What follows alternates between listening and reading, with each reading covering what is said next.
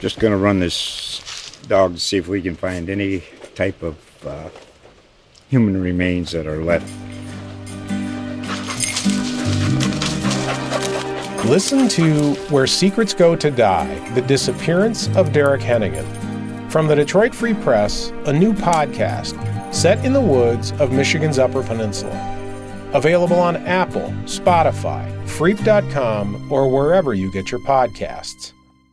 It was when you came on your official visit. They played like the old school movie with the Four Horsemen and uh, the old school Notre Dame, and you got the and there's a. Now that's a follow up question, Eric Hansen. That's a heck of a follow up question right there. If you can be physical and if you can take the breath out of somebody by hitting them, man, it don't matter how many yards or, or what the offense is or what the schemes are. That that'll always be the same. But I still think there's a place for Notre Dame and the ideals of Notre Dame football in the wide, broad scope of the sport right now. Uh, Eric, I'm hoping I don't run into you in South Bend because it'll probably cost me around a drink. From the South Bend Tribune and ND Insider, this is the Pot of Gold Podcast with Tyler James and Eric Hansen.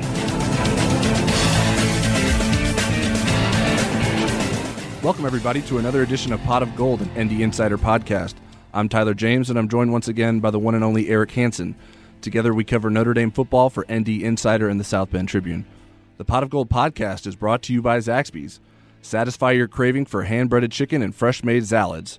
Stop by your neighborhood Zaxby's today or order online at zaxby's.com forward slash podcast. And Tire Rack, the way tire buying should be. Notre Dame made easy work of Navy with the 52 20 victory on Saturday. And next up is Saturday's senior day against Boston College in the final home game of the season for Notre Dame. This week on the podcast, we're joined by someone who will be playing a special role on the TV broadcast of Saturday's game, and that's Jessica Smetana, a 2016 Notre Dame grad and producer for Sports Illustrated, and she will be a part of the alternate Notre Dame fan feed of the game on NBC Sports Network. Jessica, thanks for joining us. Thank you for having me. Jessica, I wanted to first start off talking about your role this this weekend on the alternate feed. Uh, I understand you were in town this past weekend rehearsing um, for what will be the real deal this weekend. Um, what what can Notre Dame fans expect uh, from you and from the from the alternate feed that you guys are going to be, be providing? Yeah, I think it's a really cool idea. So basically, the the feed is going to be the NBC broadcast footage with Paul Burmeister and Ryan Harris's uh, radio call over it. Um, and I, I think you know a lot of people like to listen to the radio call over you know whatever sporting event they're watching. I know my dad does. It's definitely like a dad thing to do. Sure. so i think it's it's great for people who already like to do that. It kind of is just syncing up their audio with the game. And then there's going to be some special like in studio conversations and breakdowns and then some like sideline reporting that is a little bit different than what you get on nbc so i think it'll be a really cool show now I, I know your presence in terms of the Notre Dame fandom has been growing. Uh, you, you, have a very popular Twitter account. Um, you've worked for SB Nation and Sports Illustrated. How, how, did you end up getting involved with, with this aspect with, with NBC Sports? Yeah, um, a Notre Dame executive producer of live events for Fighting Irish Media reached out to me a few months ago and asked if it was something I'd be interested in. Um, and since I have you know some experience talking about Notre Dame football on various podcasts and you know with some of the reporting I've done for Sports Illustrated. Um, thought it would be a you know cool opportunity.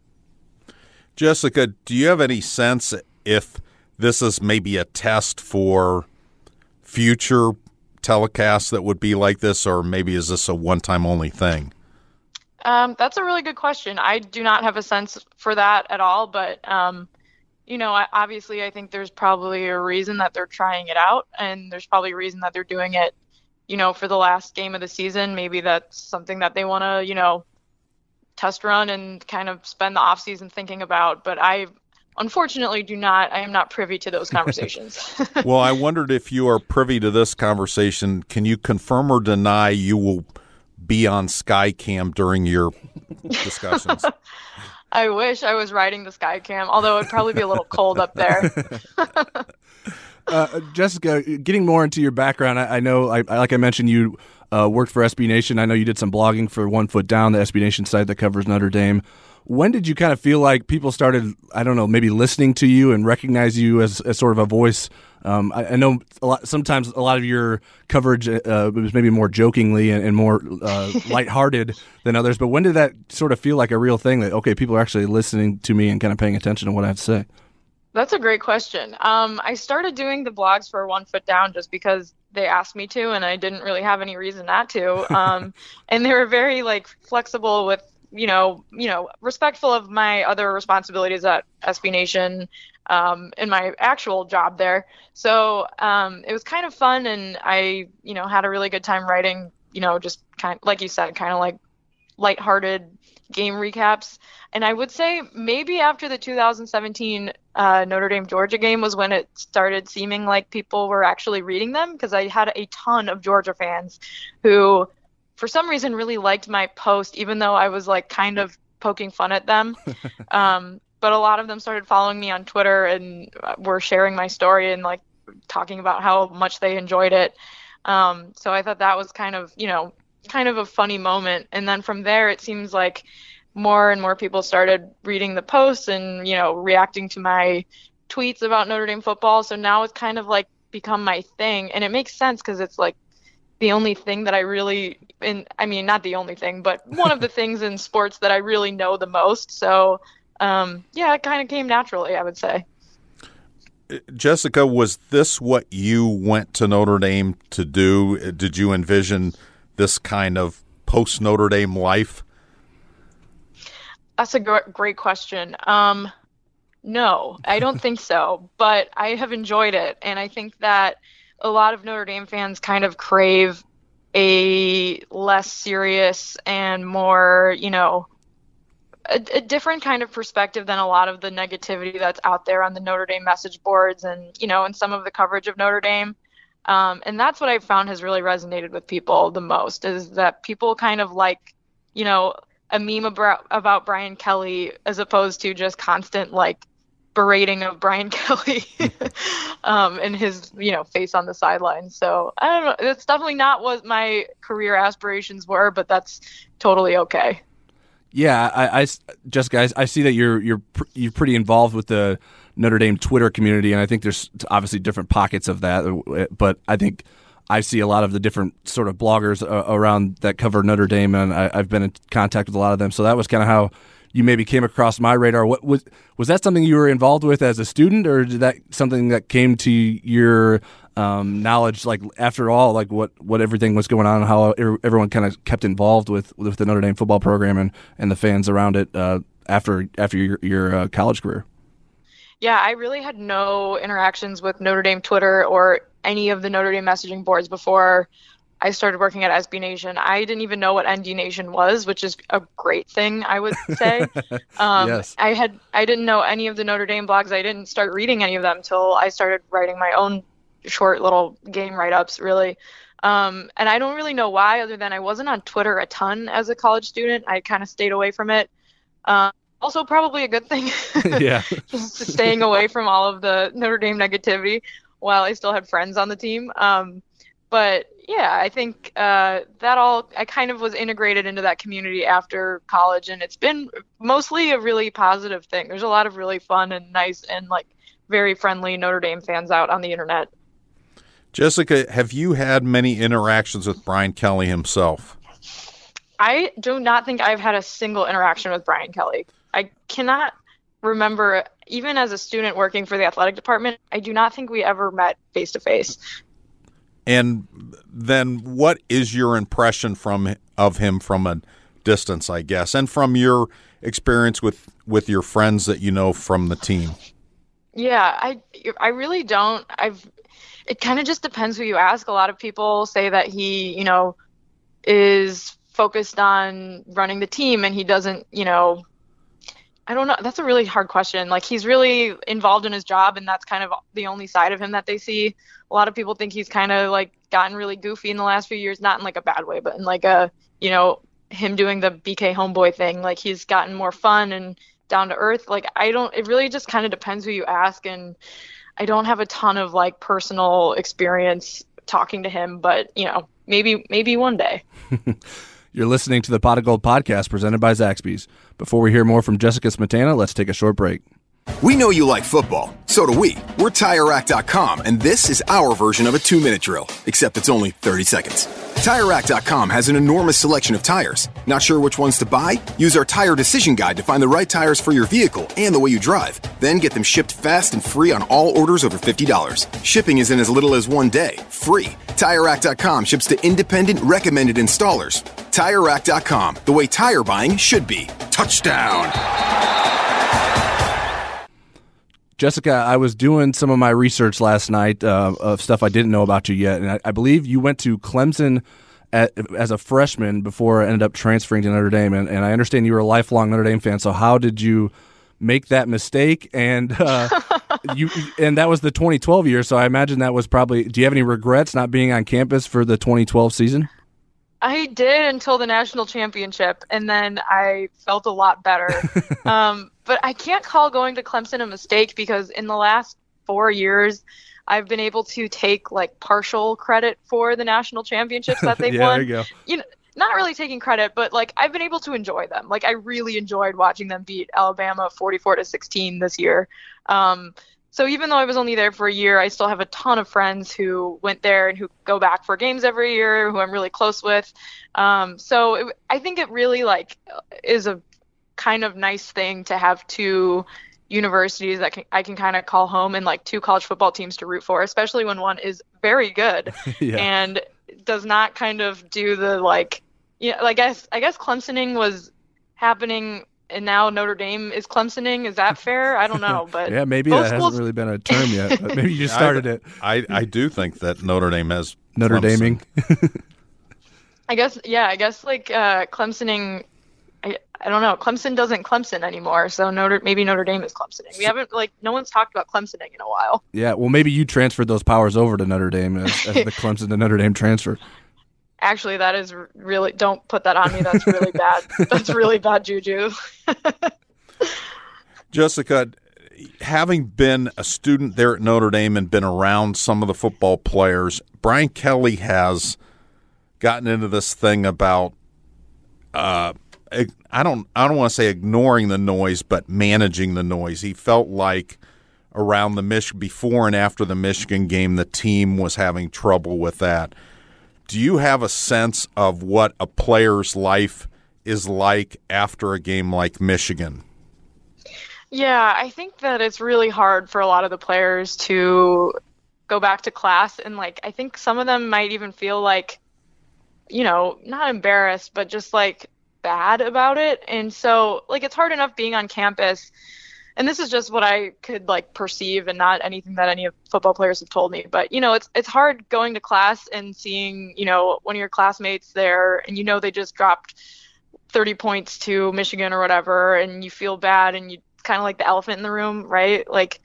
In the everyone is in their 18 to 22 range. It's not like these are professionals who don't have to go and face their classmates after a tough loss. But um, I just think it would be really hard to, you know, walk around campus and go to the dining hall and just have have to be seen all the time after that. You kind of want to just like bury your head in in the sand or like get back to work and instead you have to like go to class and talk to people who might not be the most rational about athletics. Um but yeah, it's I think it would just be really hard and I think that especially with like online internet culture and you know people just being totally inappropriate and targeting student athletes for their performances it would probably add an even harder layer to that. Do, uh, do you get a sense from either talking to people or seeing it yourself that the athletes are actually confronted by people that people come up hey what what the heck happened? Or you know in the places that you mentioned in class and dining halls walking across campus or is it more just kind of them feeling the eyes looking at them? It's probably more of feeling the eyes but i wouldn't be surprised if people you know maybe not students because i do think students are smart enough to like not do that i think that's something that a lot of like adults on the internet do and not a ton of classmates would do um, but I think the eyes is even after you know even when the team's in the off season, people just stare at football players walking across campus. Like, you know, they're huge guys. They stick out. You know, everyone knows who they are. It's Notre Dame. It's a small campus. There's only, you know, 80 of them, and everyone knows who they are. So there's always eyes on them. And I think, you know, after a tough game or even after a big win, there's even more attention. Now, I know, I know you mentioned uh, that you weren't really on Twitter when you were a student, and, and that was probably when you were closest to some of the guys that were on the team. But have you ever gotten any flack since graduating of, of maybe some things that you've tweeted about the program or uh, jokes that you've made from any any of those those people that you're that you're friends with that, that are connected to the program? That's a really great question. I try to avoid like mentioning people who I know personally on the internet just because I think it's not very like journalismy if that makes sense like it's it's probably just not like it just isn't uh, fair to talk about people if i have a like personal relationship with them sure. um, unless it's something positive so that hasn't happened i think that i probably don't even really make too many negative comments unless it's about play calling or that kind of thing um, because after all, like those are the people getting paid to make the decisions, and if a player screws up, that's you know they're they're like an unpaid student athlete. Like you can't really go after. I don't think going after them on Twitter is really like the best use of time. Um, but yeah, I I haven't really gotten any pushback from anything from any players, which is probably a good thing. Okay, now switching over to this season, what what how can you describe what the experience of watching this Notre Dame season has been for you? a, a roller coaster. Um, I was at the Georgia game, and before the game, I was talking to a bunch of Notre Dame fans who thought that the, it was going to just be a total uh, blowout against Notre Dame, and Georgia was going to score, you know, 50 points, and then it wasn't, and so people were happy, and then there was all of this discussion about like there's no moral victories in football, blah blah blah, but it kind of felt like one anyways, right? Like it felt like Notre Dame kind of escaped with some integrity despite losing the game and then of course, you know, things looked good for a couple weeks. and Then they played Michigan, and all of that went out the window. And now I think Notre Dame is kind of being like, no one is really paying too much attention to Notre Dame. Um, even though this team could end up winning 10 games and potentially playing a New Year's New Year's Six bowl game or like one of the higher tier bowl games. Um, so it's kind of been weird. Like I've had moments of like really like great feelings, like last weekend during the Navy game. You know, beating a ranked team by multiple possessions and just completely dominating them, I think is something that got overlooked because there were a lot of other games on Saturday. Um, but you know, it's hard to kind of balance those feelings of disappointment because like if they had just won that Michigan game, they might even have a chance at the playoff. Um, but they didn't, and so that's a huge if. And so it's been really hard to kind of like negotiate those feelings. I think. Jessica, I want to ask you a journalism-y question, um, and that is, we I've asked this to a lot of our podcast guests, and I, I think your your perspective would be really interesting. Do you think in the next five years Notre Dame can slash will win a national championship? Do you think it's possible? That's a great question. Are Dabo Swinney and Nick Saban still coaching, or have they retired or moved to the NFL? Saban is out. Dabo is in. Okay, that's uh, it's a it's a hard question. I I would err on the side of saying no, because I just don't know if Notre Dame can put it all together. Like it's for the next however many years while that Cotton Bowl is still kind of in the back of people's heads, it's going to be hard for Notre Dame to make the playoff without being undefeated. People want them to play in that conference championship game, and they're just not going to do it. And the schedule's coming up like next season Clemson, Ohio State, Wisconsin are in the next couple years. Notre Dame's playing some really tough teams, um, and they're going to have to win a lot of pretty good games to even be considered for the playoff. So I would probably say no in in five years. Um, I could maybe see them making it to another playoff in five years, um, but I don't know about winning the whole thing. So when Clemson comes to Notre Dame next year, do you are you going to have to play a host for a bunch of Clemson fans coming up to to, to the game? Yes, yes, definitely. What uh, what are your kind of hopes for what Notre Dame could potentially do in a bowl game this year, or who they would play? It, it doesn't seem like they're going to necessarily get a, a marquee name to play against, or and even the New Year's Six seems like a very slim possibility at this point. So Uh, if they play in the camping world against someone like an Iowa State, is do you think that Notre Dame fans are going to be pleased with the outcome, even if it's a win in, in a situation like that? I, I don't know. Not if it's Iowa State. If they play like a, a Texas or something, I think it, it would be. I, I don't know. It it's it's really hard to say. I think people generally won't be happy unless the team, you know, is in a New Year's Six bowl game if they're not in the playoff. But people's expectations, I think, are a little bit too high for what this team has been this year. Um, I know, like you know, last weekend aside, there have been some close games and you know some pretty ugly losses. At least one ugly loss.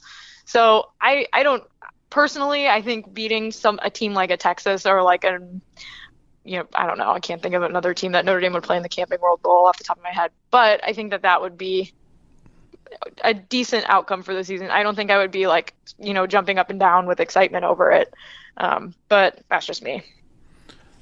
Jessica, I want to circle back to the role that you're going to have this Saturday, and and I don't know if this is all kind of off the cuff. You might not know either. all off the cuff stuff that you would be talking about during uh, the breaks in the action, or you have a certain agenda that you want to to talk about. How how do you kind of see that unfolding, if you see anything at all at this point? Um, I think it's going to be a very game centered kind of show. Um, I do know that there's limited commercial breaks. So during the commercial breaks on the broadcast, there's going to be some opportunity for discussion. Uh, and I, I guess that could be about the game. It could be about, you know, being at a Notre Dame student or a Notre Dame student athlete. Um, but I think it kind of just depends how the game's going. If it's a really close game, I could see that being just completely game oriented discussion. Are you going to be able to fit any memes into this this broadcast? Uh, I'm definitely going to try. So watch out for that. and can you get the smoking pig to cater for you? oh my gosh, I wish. I wish they delivered to South Bend, but I don't think they do. All right, Jessica, I think that's all we have for you. I appreciate you uh, coming on the show uh, this week, and good luck uh, with the broadcast on Saturday. Thank you so much. You're listening to the Pot of Gold podcast presented by Zaxby's. True crime lovers are always looking for new and engaging content. The Already Gone podcast covers stories from Michigan and the Great Lakes region. Cases you haven't heard before, like the Mayo Hunters or the murder of 16 year old Justin Mello, plus better known cases like the death of Jane Bashara and Illinois' own Lori Dan. Already Gone started in 2016, so there is a big back catalog for you to enjoy. Find Already Gone on Apple Podcasts, Good Pods, or your favorite podcatcher. Now it's time for Place Your Bets. How much you want to make a bet I can throw a football over the mountains? This is our segment dedicated to the degenerates. Let's take a shot at some predictions for the Boston College game. First one I have for us, Eric, is over under 225 rushing yards for Boston College. Well, it's what they do. Um, you know, they're fifth in the country in rushing offense and 96th in passing offense. So they're going to put those two big boys in motion, uh, 250 and 240 pounds, with A.J. Dillon leading the way. And I say they get it. I, I think Notre Dame is definitely going to uh, tilt its defense and take its chances on the pass. And I don't think they'll have a very BC will have a very good passing day, but I'll go with the over.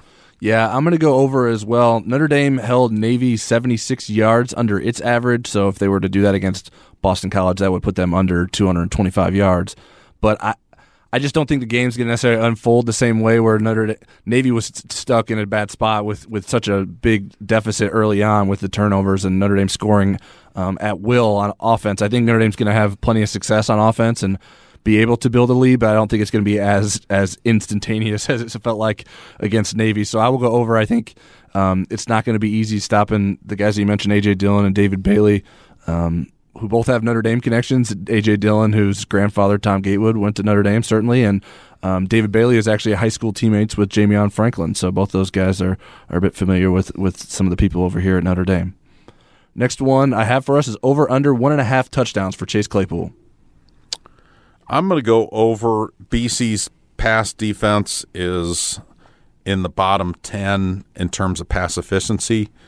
And I again, I don't BC in the past they get interceptions, uh, but in the past they've had some pros in their defensive backfield. I don't think they have those now. Even on the defensive line too to Yeah. get pressure on Book. So Yeah, so I would say Book is going to go to his comfort zone and and hit Chase Claypool for at least two touchdowns. I'm going to go under for mostly just to be a contrarian. I, I think it's pro- it seems pretty it seems pretty likely that it could happen. But maybe Ian Book will spread the ball around a little bit more and get some other guys involved. Uh, Cole Kmet get in the get in the end zone maybe once or twice, and um, some of the other guys, Chris Finke, get a touchdown. Spread it out a little bit more than he did against Navy, so I will go under. Next one is over under a 140 rushing yards for Notre Dame. You know, it's not T-ball where everybody gets an at bat and gets a snack, but It is when you're feeling good, like Ian Book is right now. Okay. 140 yards based on again BC's defense. I'm going to say Notre Dame gets that. They have not been very good against teams that are even kind of moderately good against the run. Boston College is not that kind of team. They're 91st against the run. So I think Notre Dame gets there. Yeah, I'd like to think that they'll get there, but I'm going to go with under. I just Notre Dame's running game is at a situation where it's it's just a prove it situation for me, where um, it's hard to have a lot of faith in what they're going to do. I, certainly, the the running game was did well against Duke, but it was mostly Ian Book doing a lot of that, and I I don't know that they're going to rely on him. Um, in in a similar way to to uh, carry the running game against Boston College, so They um, did last time they played BC. Do you remember that? Yeah, Brandon Wimbush, Wimbush. ran all over him. Yeah, I, I it was, there. 515 yards. So rushing. so so I will go under, um, and uh, we'll we'll we'll see if uh, Notre Dame's uh, offensive line and rushing attack can make me seem silly. Next one is over under one and a half turnovers for Notre Dame's defense. BC does not turn the ball over very much, so I'm going to go under. Yeah, that had me leaning that way. Notre Dame has gotten back into its turnover forcing ways.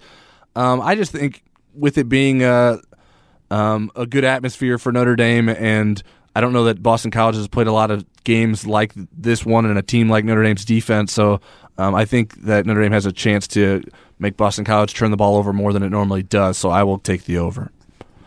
Next one I have is more tackles. The linebacker trio of Drew White, Asmar Bilal, and Jeremiah Owusu-Koramoah, or the other eight defensive starters combined. I mean, it's going to be the game plan kind of funnels it into those guys getting those kind of tackles, but I'm going to be a contrarian and say the other eight.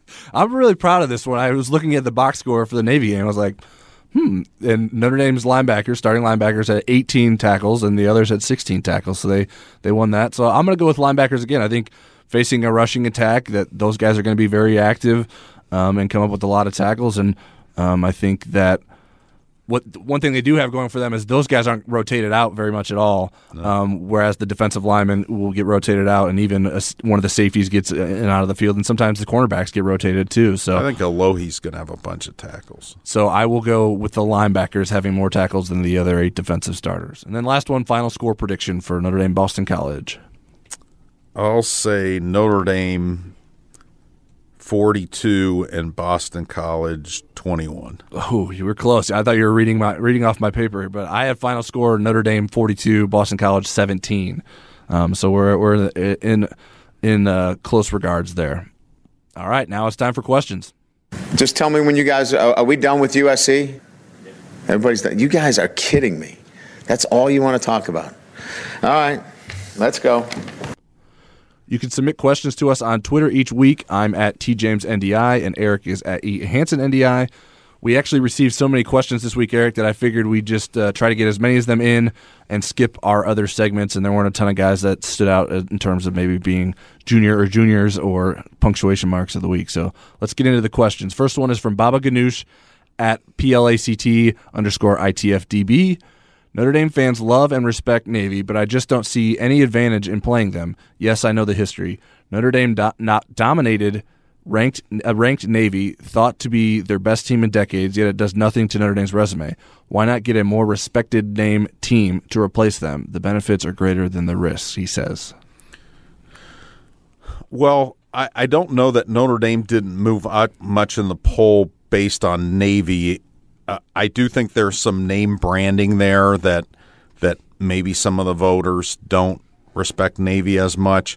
but a lot of it had to do with everything around Notre Dame, what's going on in college football. Teams that lost seemed to lose close games to teams ranked just a little bit ahead of them. So there's a lot of other things going on. I, I think the biggest argument against playing Navy is the um, injuries that Notre Dame has had, lower leg injuries. It mm-hmm. seems like there's less. I'm writing about this this week. There seems like there's less since Notre Dame got that swag team together and they practice um, option year right. round. Sure. So they're more used to the ch- uh, cut blocks and they seem to be able to deal with them better. But we just had two two lower leg injuries in the this Navy game. Sh- Shayne Simon out for the year with a knee injury, and then Jayson Ademilola with an ankle injury. I can see arguments for both sides, but I'd say keep them on the schedule. Yeah, to, to me, I mean, when you're comparing Notre Dame's schedule to the top programs that they're being going to be compared to, because ultimately this is a college football playoff conversation. What we're getting at is um, those teams are playing FCS schools, so I don't know that Navy's going to be worse than any of those FCS schools that play. And certainly this year, Notre Dame had Bowling Green and New Mexico on their roster, so those are basically their FCS schools.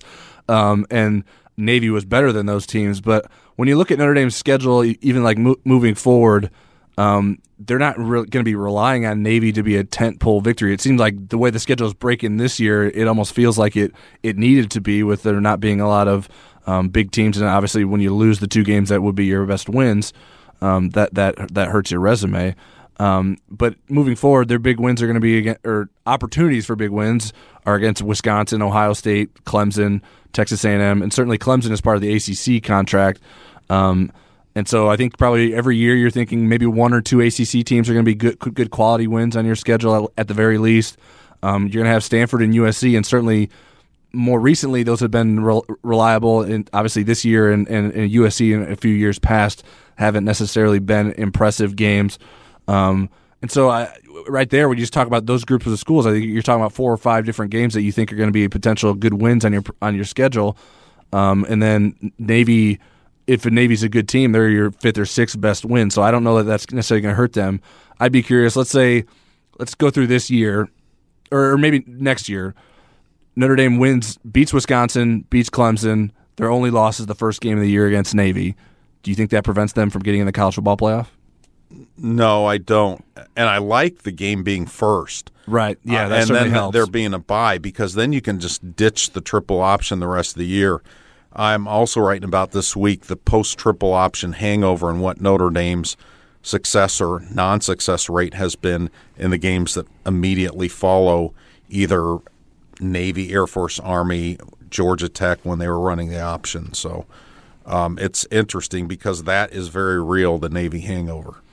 All right. Next question is from JM at ND Jeff 06.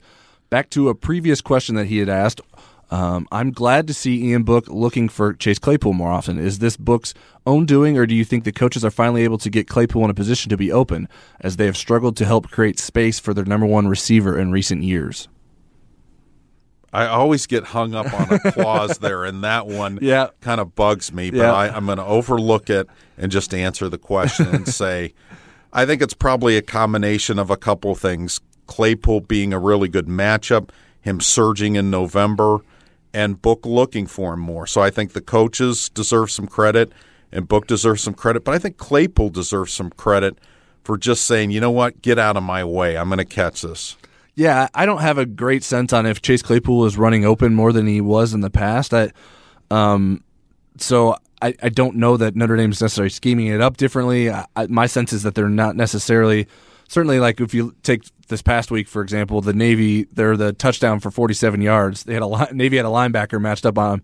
Now, I think Notre Dame did some smart things where they motioned a running back out wide, um, and then so a cornerback got stuck on the running back, and then so that that was why the linebacker got stuck on Chase Claypool, um, and so and Ian recognized that, but that's just. I don't know if that's good scheming or if that's just bad defense. Why would you let the, the clearly the best receiver be matched up with a linebacker? Um, so it's tough for me to say. I, I, I think Ian Book is just seeing the fact that he recognized that and he recognized that right away. Certainly, that seems like a pretty easy decision. Um, but if his if it, the way the play is drawn up requires him to be looking elsewhere first, um, that sometimes that can be missed. So um, I think it's a it's a combination of things. I don't necessarily think that um, they're telling Ian, "Hey, just force the ball into Chase." I think Ian knows that Chase is gonna um, do do good things for him, and I think after going through some bad times, he's like, "Okay, I'm just gonna lean on the guys that I know are gonna get the job done for me," and so I think that probably has something to do with it. Um, but I, I'll, I I think it ha- it comes down to mostly just Ian Book seeing everything better and, and recognizing the opportunities better than he had maybe in, in previous games. Next question is from Notre Dame grad Scott at double underscore domers underscore Scott. Has there been any indication that there have been changes to the offensive play calling the last two weeks? Well, certainly in the Duke game, there were planned quarterback runs, and we really hadn't seen yep. much of that since Brandon Wimbush days. Um, you know, and I and I think Notre Dame is trying to capitalize on what they think are weaknesses on the other team. I said before the Navy game that Navy didn't have, even though they had a really good pass efficiency defense. I said they don't have anybody that can match up with Claypool. So I would have been shocked had Notre Dame not. I actually thought Kmet was going to get into that act too. Right, right. Um, but um, you know, Brian Kelly went through some. I call it a word salad about uh, Ian Book and how he's processing things, and Tyler wrote about it a little bit, and thank God you did because I was confused a little. Bit. It made bit. sense to me. Okay, it, it kind of did, and, and Did it and make sense after I wrote it? Did it make more sense? It made more sense how you wrote it Okay. than when I heard it with my ear. I mean, I, I, I was trying to kind of process it, but it seems like again, I don't think it's so much different play calling as they're just looking at an opposing defense and saying, "How are we going to attack this?" Right. You know, I don't think they go to go into every game and say we're calling the same plays every day. I think I think throughout the year there's been an evolution. So Right. Yeah. I think from a game to game basis, they're going to change up the play calling a little bit based on what they they feel the defensive weaknesses are. And Yeah. against Duke, the quarterback running game was was heavily leaned on, and th- that was partially because they felt that Duke was going to run a lot of man defense, and that would put them in situations where they weren't nec- guys beyond the line of scrimmage weren't necessarily going to have eyes on Ian Book at all times, and so that opened up some of those opportunities.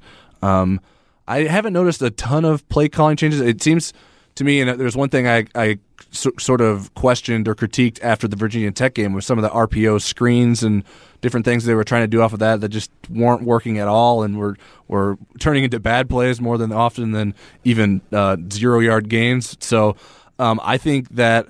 Um, it seems like they're not relying on that as much, but those aren't necessarily play call decisions because I think they're still running the similar RPO concepts. It's just up to Ian Book to recognize okay, should I give it to the running back? Should I run with it? Should I throw it to the receiver on the opposite side of the field, which is usually Chase Claypool, rather than throwing it into the to the screen set? Um, so those are, I think, a lot of those are necessarily decisions and not necessarily changes in the play calling. Certainly, they can go into the game with saying, okay, this is probably going to be open more often based on how this defense is going to run, but um, the play calling doesn't seem that drastically different, and I think it also Notre Dame did, maybe did a better job these past two weeks of identifying what those weaknesses were in the defenses, and and they were able to have success by exposing those weaknesses, and maybe maybe that's where the biggest difference is. Next question is from Tom Schuster at TGS Domer Two. What is the biggest matchup matchup issue from Boston College and or Stanford in these next two weeks? I, I don't think Stanford is nearly as scary of a matchup, although somehow I think if Stanford and Boston College play to be a pretty good game. I, I what we haven't seen from anybody, eh, with maybe the exception of Michigan, but they weren't that good at it going into the Notre Dame game, is having a really strong offensive line, having big backs that can pound on you, two tight end sets. I, I I'm not sure how Notre Dame is going to react to that. My my thought is because Boston College doesn't have Anthony Brown playing quarterback anymore Right. because he's injured. There's some reprieve there in that you have a quarterback. Is it Gosel? The, Grosel? The Mhm. um, he's kind of a home run guy. He he completes less than fifty percent of his passes. He's got some really long ones, but you know if he were even Anthony Brown, if he were Ian Book, that offense would be scarier. But if you can just focus on those guys, uh, focus on the running game, then you can put Boston College in some difficult situations. You know, and the other thing that hurts Boston College is their defense isn't any good. They're 128th in total defense. If they had Michigan's defense, then I think this game is super scary. Or even Don Brown was coaching them, right? Um, uh, like he used to. Stanford, you know, they're kind of average to below average in everything, which is shocking that they're that bad in pass defense when they have Paulson Adebo in their defensive backfield. They've had a lot of injuries. So these are on paper matchups Notre Dame should win. They the the thing that to me is how Notre Dame is going to react to all that power and beef and tonnage coming at them, and if they're going to have the heft uh, to be able to handle that. Yeah, I think the fact that this offense is more one dimensional, I think lightens the load on the defense. Certainly, it's not. It doesn't mimic in any way really what Notre Dame had to do against Navy, but that was more of an offense that you felt like, okay, this is what they're going to do. This is how we're going to stop it. Um, and, and certainly with the option, it's it's could be one dimensional, but there's obviously different options within it. Well, that's why it's called the option. Um, but I, I do think that having a sole focused on the running game of Boston College will allow Notre Dame to win that matchup. Um, but I think that is probably the biggest matchup concern moving forward. I, there's really not much about Stanford that concerns me in terms of the matchups. I I think just the fact that they haven't won out at Stanford in a while, I think, is the the one kind of uh, boogeyman that that is, that is related to that game. But um, I think um, these are definitely winnable games, and Notre Dame, as long as they play play well and don't give these other teams um, extra opportunities with turning the ball over a lot, I think they should be able to to win them pretty handily. Next question is from Nick Nation at Mr. underscore Gruby. After the last two weeks, are your mentions finally cooling off about Phil Jurkovec replacing Ian Book? And how big is finishing this season 11 and 2 with a bowl win, regardless of which bowl it ends up being? Um, yeah, mine have cooled down about Phil Jurkovec. um, and then how big would 11 and 2 be? I mean, it, it's amazing what Brian Kelly has been able to put together uh, after the 2016 season, uh, putting together three double digit wins in a row if they get there. Um, and I think it keeps you in the mindset and keeps recruits in the mindset that Notre Dame is a program that could play in the playoff. And I think that little bit helps in recruiting, even though kids are more big picture that pick Notre Dame. Um, so I think it's a wonderful accomplishment and possibly a stepping stone to something better in 2020. Yeah, and I think it's it's good to you could point to this and say, "Hey, we didn't meet our standards, and we still went 11 and two," um, and so it feels like the bar has been raised um, in terms of the expectations here at Notre Dame since that 2016 season. Um, and so I think you can point to this as a, a continuation of of that, and certainly um, I think there's going to be plenty of motivation going into the offseason with those two losses that Notre Dame did have. Certainly, winning in the bowl game will help uh, bring some momentum into the offseason. Um, and I think there will be so many returning pieces on next year's team that to carry this momentum into through this end of this regular season and into the bowl bowl game um, will be important. Um, as for the Jurkovec thing, um, I've been asked less about Phil replacing Ian Book, but it seems like now it's uh, why don't they let Phil run the full offense when when he gets in the game late? Uh, it seems like that comes up a lot. And one thing I wanted to mention that I haven't been getting in my mentions uh, much lately either. It's been a few weeks since people um, have been de- were demanding for Chris Finke to be replaced in the starting lineup. That hasn't been a, a topic of conversation either. All right, next question is from Josh Melton at Joshua Melton. As a fellow DePauw alum, it was a mighty satisfying Saturday. Is right, Josh.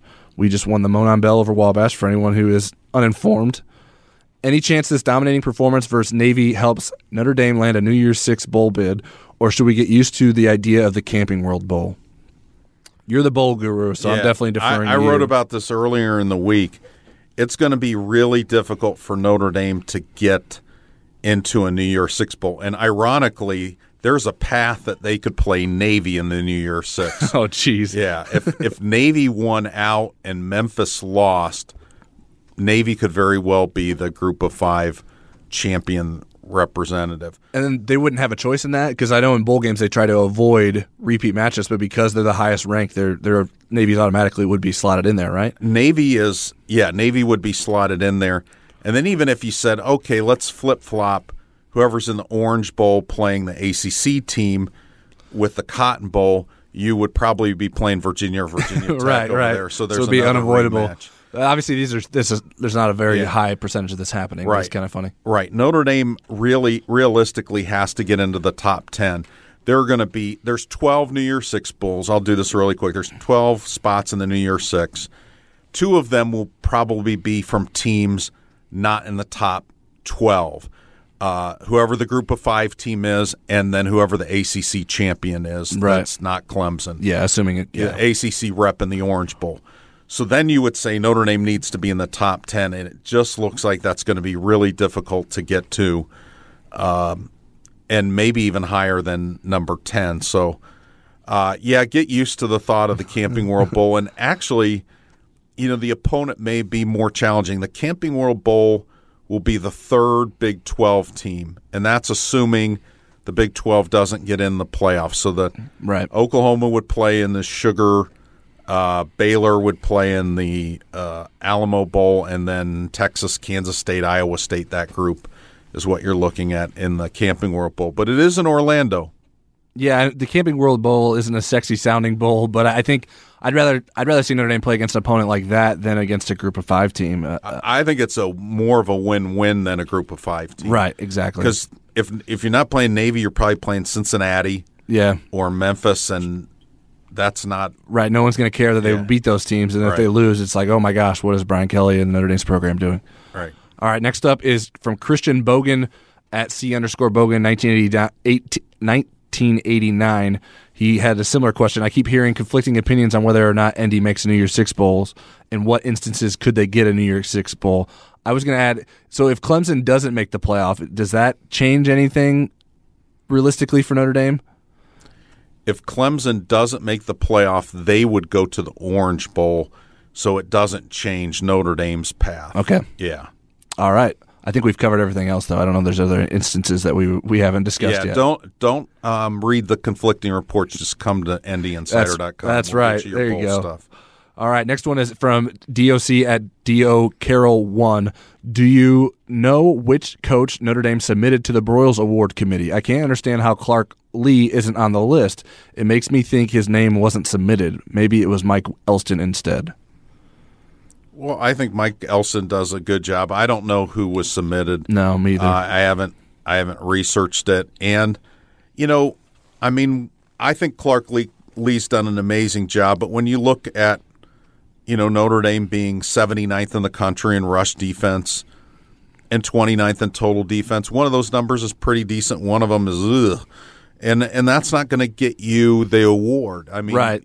So unless there's been an incredible turnaround, unless you were the 130th run defense last year, Clark Lea's done a great job, uh, and he'll be nominated another year and probably win it. But this just isn't the year.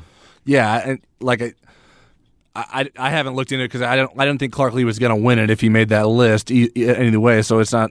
I, I don't get too concerned about who gets nominated for awards and stuff like that. Um, I but mean, there's some great assistant. I mean, LSU's offensive coordinator. How does he not win that? Right. Yeah. So I, I mean, it certainly was a little bit eyebrow raising when the list came out and there wasn't a Notre Dame representative on that list. Um, but that was about all I did. I, my, I raised my eyebrow and then then went on with it. I, I don't. Um, I would be surprised if Clark Lea wasn't the guy that Notre Dame nominated. That would be a bit surprising to me.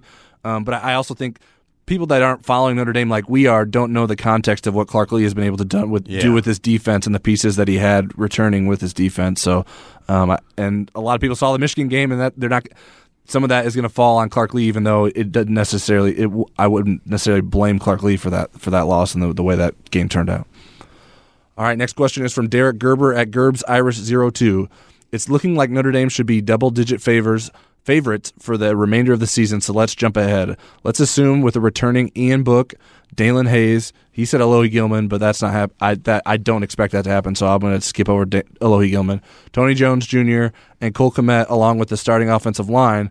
along with the underground starters. Is it realistic to expect a preseason top 10 type of hype for the 2020 season? Yes, I think it would be expected very much so. Yeah, I think pretty similar to what th- this preseason was like. I, I, I, obviously, they're not coming off of going to the nas- or the college football playoff, but um, I, I think back end of the top 10 is probably where Notre Dame ends up in the first preseason AP poll. I know you're an AP voter. I, Right. I, I would imagine that's probably what you would think as well. yeah, as well. I mean, w- where is the where is the big glaring question marks Right. in that group? Now, the question mark will be, can Notre Dame raise their game against Wisconsin and Clemson? But Right. it wasn't an obvious thing like the linebacker group this year, Right. and maybe interior defensive line is a big question mark, and running backs too. Those all have better answers next year. All right, next one. Speaking of looking forward to next cornerbacks would be the big one. Yeah, looking forward to next year. Chris Scheiber at Scheib43 asks, Can you stop me from being incredibly excited about the defense next year? I feel like they will have a game changer at every level with Daelin Hayes, Jeremiah Owusu-Koramoah, and Kyle Hamilton. Side note, I can't remember the last time I've seen a freshman in the Notre Dame secondary make so many plays and so few mistakes. And he had a PS. I was wrong about Jeremiah Owusu-Koramoah and complained about him to you on the podcast. He looked terrible to me in the first two weeks, but that switch flipped, and the head now looks matched to the physical ability for Jeremiah. So, one, thank you, Chris, for the mea culpa. Um, two, is there a reason to, uh, I guess, tem- temper down his excitement for the defense next season? I- I don't think so. I mean, the the build is going to be with the cornerbacks, and I, I think it's going to be really interesting if Notre Dame combs the grad transfer market because if they do, I feel a lot better about the cornerbacks. You're going to be really strong, I think, at every and deep at just about every other position. Uh, but the cornerbacks right now, the starters next year would be TaRiq Bracy and you know fill in the blank. It, right. Um, Cam Hart. Um, you know, so that's why I think the grad transfer market makes sense for them to get somebody that's a starter, um, that's experienced uh, without a big injury history if they can find that, and then look out if they can find that piece. Right, and yeah, I think the other smaller question marks to me um, can Adetokunbo Ogundeji and Daelin Hayes be impact players as full time starters at, at defensive end? I think we think they can. Daelin, this is another shoulder injury, and it was something he dealt with with high school, so certainly his health would be a bit of a concern, and certainly. They don't ask their defensive ends to do a lot because they have a, a rotation there, so they, that, it takes some of the, the workload off of those starters. So um, you need those guys to, to step up, and we like what Notre Dame has in terms of its depth at defensive end. So I, I'm not as concerned about that, but I think it is. You, you still have to go out and prove that. Um, and then the other safety next to Kyle Hamilton, we think Houston Griffith and or Isaiah Pryor would be quality answers to that, but you got to see it. So I think those are the, those are the two things. And certainly Buck linebacker will be a, a, a question they have to answer, but I think they have candidates there as well. So. And after what Clark Lea has been able to do with the linebackers this year, it's like whatever Clark's got got in mind, uh, I, I I will certainly defer to him on that. So um, I, I think there is reason to be excited, and um, and some of those guys that, that he mentioned are, are a good reason why. Next one is from Rick Dyrolf at Rick Dyrolf. It's really hard to get excited about the rest of the season post Michigan for me. Coupled with all the recent losses in big games, it seems nothing can be done to prove progress till next year. Is there any chance Ian Book leaves with this recent success against bad teams? Boy, that was a left turn on that Yeah, question. yeah. so we're not grading whether there's something left here. It's we're just is there any chance? Yeah, Ian well, that Book was the only question he asked. The only thing with a question mark was that, yes. Okay. Um, yeah, I think there's a chance he leaves. I don't expect that, uh, but there have been big left turns where it comes to quarterbacks and sticking around at Notre Dame before. And I think Golson is probably the the big example there. He goes through spring practice. It looks like he wins the job, and then he bolts. So, it, you know, my expectation is that Ian Book is back, but I'm not. I'm not putting anything in ink. Yeah, I would be surprised if he left for the NFL. Um, his recent success. Well, I meant for a grad transfer. Oh yeah, yeah, yeah. I don't think he's leaving for the NFL. Yeah, I, I don't. I don't think so. I don't know. To me, that that was the, the grad transfer thing was the thing that I thought would be could be a reason why he would leave, or maybe more likely based on how the season was going four weeks ago. Yeah. Um, But now, since he's having success, it, it seems like that would decrease the chances of anything like that happening. And then I, I just don't think that the NFL makes much sense um, for him either. So at this point, I would be more surprised than not if Ian Book uh, weren't Notre Dame's starting quarterback for next season. And having a, having these games at the end of the season be successful for him, I think make the offseason less stressful, even though there may be talk of, of quarterback competition and giving Phil more of a chance this this offseason. But I don't think Ian Book's going to necessarily feel that pressure and, and feel too concerned about that with if he continues to have success end this season. Next one is from another one from at doc at Doc Carroll. One, how many fifth year seniors will Notre Dame have room for next year? They're going to have to make room for some of them because they have some really good ones. You know, whenever I do the math of of expiring eligibility and guys that are already signed for next year, it never comes close. I think there's only 11 uh, guys with expiring eligibility. So then you start to try to pick off the fifth year seniors, and it's it's not easy because you know Ade Deji has to come back. Yeah, a lot of them I think are coming Yeah. back. Tony Jones Jr. I would I would think would come back. Ian Ian, Book. Book. You know, um, Eichenberg, Kraemer, yeah, the two offensive linemen. and then Daelin Hayes, who has already said he's coming back. Correct. So um, Javon McKinley, we would we would think he's coming back based off a season. I think it's going to be interesting to see. Yeah, I think there's a decision there that uh, probably has to be made based you know, on John Shannon technically has a fifth year. Right. Uh, I've heard rumors that maybe he wouldn't come back. That he Right. just wants to get on with his. Yeah, I think the the long snapper committed to Notre Dame has has indicated that he Yeah. believes that John wouldn't be back and he would be able to start as a freshman. Right. Um, so, but there's not there's not that many. So you're going to have some traditional transfers that they're counting on attrition in other areas, and that's just the way it's been the last few years. And they get way over 85 scholarships, you know, which they can do until the first day of classes in the fall, and then we'll be doing the countdown, which and they never even made it to 85 this year. Yeah. They're at 83 right now with Michael when Michael Young left left. So, Right. Um, based But- on my rough math, if they if they got seven guys to come back, But he his scholarship still counts, um, even though he's leaving because Right, but- school has started. They couldn't they Right, couldn't give no that right yeah to walk. but in the next in the next class they can yeah. they can they don't have to account Right, for him right. um so yeah i guess you're right yeah he, it is technically still on there but when you're lo- moving forward you don't move him um because he's we Right. we knocked him off for even our scholarship chart that you can find on ndinsider.com so my guess um, would be the seven guys that I mentioned: Book, Jones, Javon McKinley, Eichenberg, Kraemer, Ogundeji, and Daelin Hayes coming back. And then based off of that, the rough math, my rough math, I think means that they technically would have 14 spots for the recruiting class, given not counting anyone else transferring or leaving.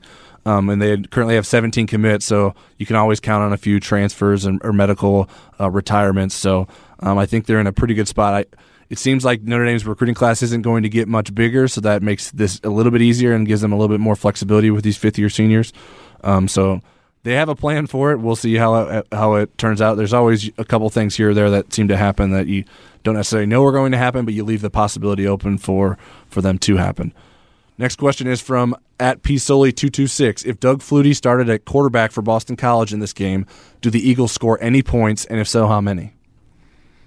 Started at his age right now. Yes, current Doug Flutie. I believe that's how I read it. and and the question is, would they score Would any they, points? would they score any points, and if so, how many? I think they. I think AJ Dillon still gets in the end zone. Yeah, yeah. I mean, he still can hand off, can he? Right, that's what I was thinking. Yeah. So yeah, I I think Boston College scores. Yeah, so I I said ten then because I pre- predicted seventeen in my original prediction. So I took a touchdown off the board with Doug Flutie at quarterback. If Okay. you think that's fair, so um, given that I think he could probably still hand it off, and that's what the current quarterback will be asked to do a lot of. Um, I, I think that it, it wouldn't necessarily impact the game too much. All right, next question. Uh, although um, I imagine if Doug Flutie were in the game and started, the first time he got hit would probably be the last play he was in. He probably wouldn't be able to, to, to handle the beating that would that would potentially The come good his way. thing for Doug is Boston College is number two in the country in sacks allowed. There you go. He's, he can have faith in his offensive line. All right, next question is from Dave Simono at dsimono66. What was the most unbelievable Notre Dame story you covered other than Manti Te'o while working at Lafayette and Colfax? And for those who don't know, Lafayette and Colfax is the intersection of the old South Bend Tribune building, which we are currently moving out of this week. We're actually recording the podcast from the old building today. Um, and we believe this is the last act of journalism that will happen in this building um, as a member of the South Bend Tribune. So we got a couple questions related to that here. So what, what's the most unbelievable story that you covered in your time here at at at, Notre, at the South Bend Tribune besides Manti Te'o? Obviously, I think Manti Te'o probably takes the cake when it well, comes to that. this one may take the cake. oh, okay. the George O'Leary hiring. Oh, firing. yeah. I, I mean, I I was the editor of our Irish Sports Report publication at the time, and it is the first time that I've ever said "stop the presses." It was on the press running Yep. when George O'Leary was fired, uh, and so we had to redo the Irish Sports Report in 48 hours with new stories, and uh, it was it was absolutely crazy. I mean that a coach could be fired within a week of being hired and for pretending that he played football at New Hampshire. I mean, if you're going to lie, why don't you say you played football somewhere else other than New Hampshire? That seems, you know, say that you went to DePauw and won the Monon. Hey, hey, I would I would have been all over that story if that was the case. Um, yeah. What when that happened? What what what's your react? Like you, do you, I'm sure you go. Are you serious? Like that had to be your, your reaction, right? Yeah, you my can't believe sports that. editor call, woke me up, called me at home, and you know he's not a kidding around kind of guy. so uh, I I just was in disbelief. I I just couldn't get past it, and I kind of had heard rumblings about the New Hampshire thing. Uh, the a guy that kind of broke the story called me, and he Mhm. said, you know, in his bio in the um Georgia Tech, it mentioned something about New Hampshire, and Yeah. he wasn't quite sure about that. And I know just from being around sports information departments, they get that stuff wrong all the time, and then they just kind of perpetuate it. Sure. So I wasn't, you know, it, that he was lying about it didn't register to me. I, Yeah. I remember there was a guy named Michael Taylor that uh, uh, broke his collarbone for Michigan. And in their media guide, this was a guy that started quarterback. They had missed so many games last year with a broken hand. Yeah, because he was holding onto his broken collarbone. I mean, it it was pretty, but I mean that was that was so bizarre. And then you end up with Tyrone Willingham, and you kind of wonder what George O'Leary would have been like. So I think for me that was that takes the cake. Yeah, for me, it is Davonte Neal. Uh, his recruitment, um, the fact that he would skip his ceremony to announce his decision, which was already after signing day. Um, there were rumors that there was like a family emergency the night before, and none of it ever seemed very believable. Um, I ended up doing a feature on Davonte Neal. He had a, a unique relationship with his father, uh, Luke. Um, he he Luke has described himself as a deadbeat dad. He wasn't involved in in Davonte's life early on, and then um, he eventually um, rebuilt a relationship, and and Davonte moved out to Arizona to live with him.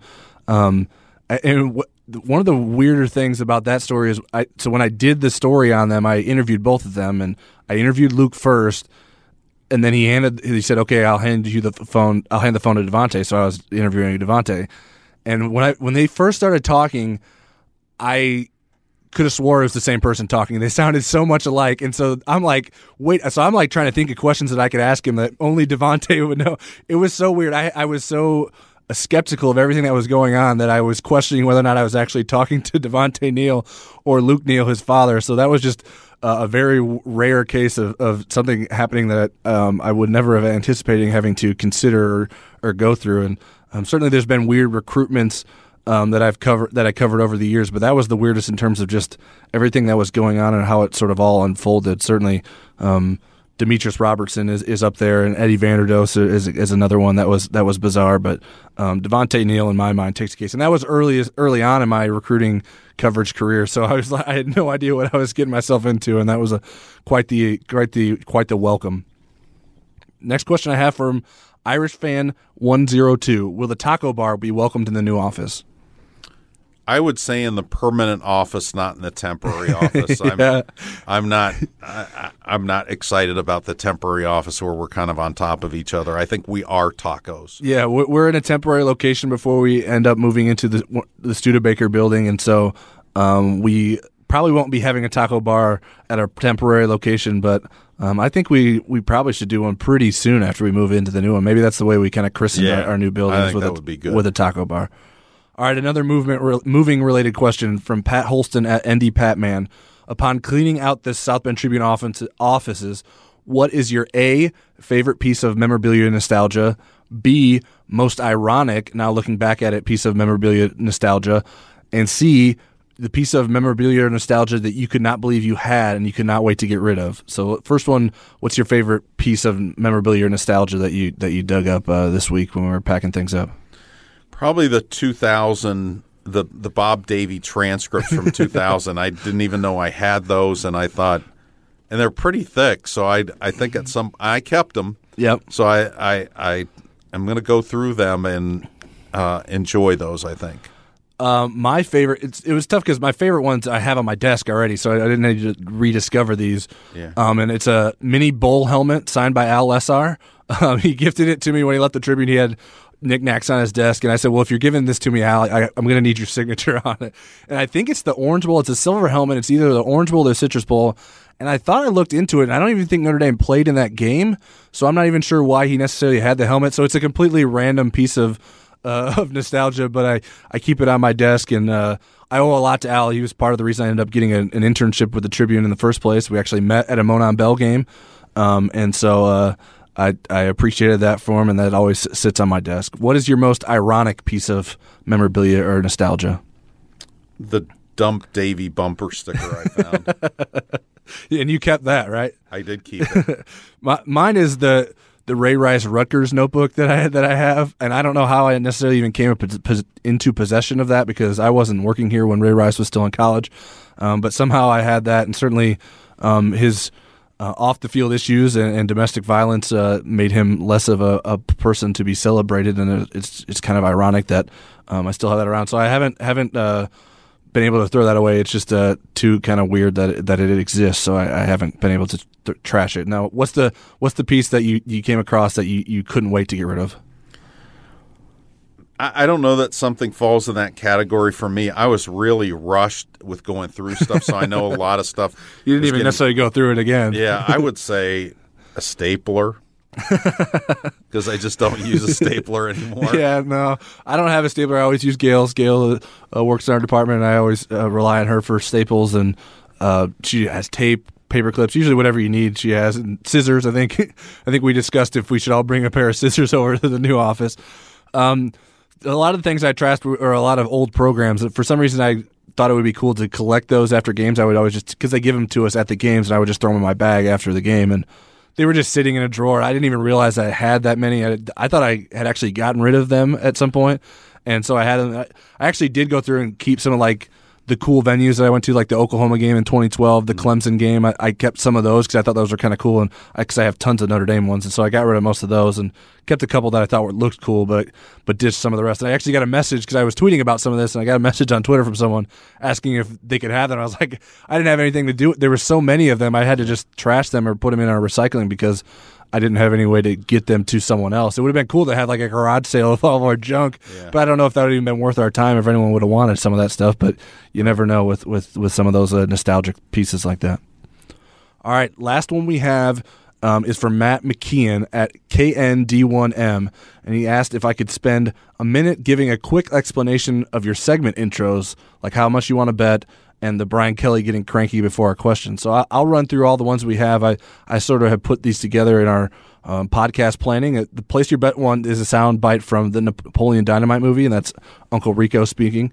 Um, the questions thing is Brian Kelly speaking um, at a USC week press conference, which was actually the press conference. During that press conference, the NCAA sanctions were announced, so he was put in a very difficult situation, and so that was um, kind of why you can sense a little bit of the frustration in his voice there um, that no one else wanted to to ask about USC. um, Keeping Up with the Joneses obviously is Mr. Jones, the song by the Counting Crows. Um, our punctuation mark of the week, we have two different um, intros from that. One, I, he says, I, I think I just had an apostrophe, but he means an epiphany.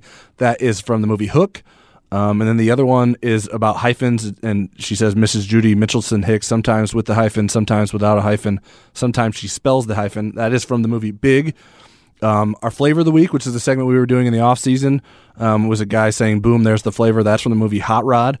Um, and then our junior or junior segment is of um, from the movie Junior, star- starring Arnold Schwarzenegger. So that's the voice you hear um, saying Junior a couple times.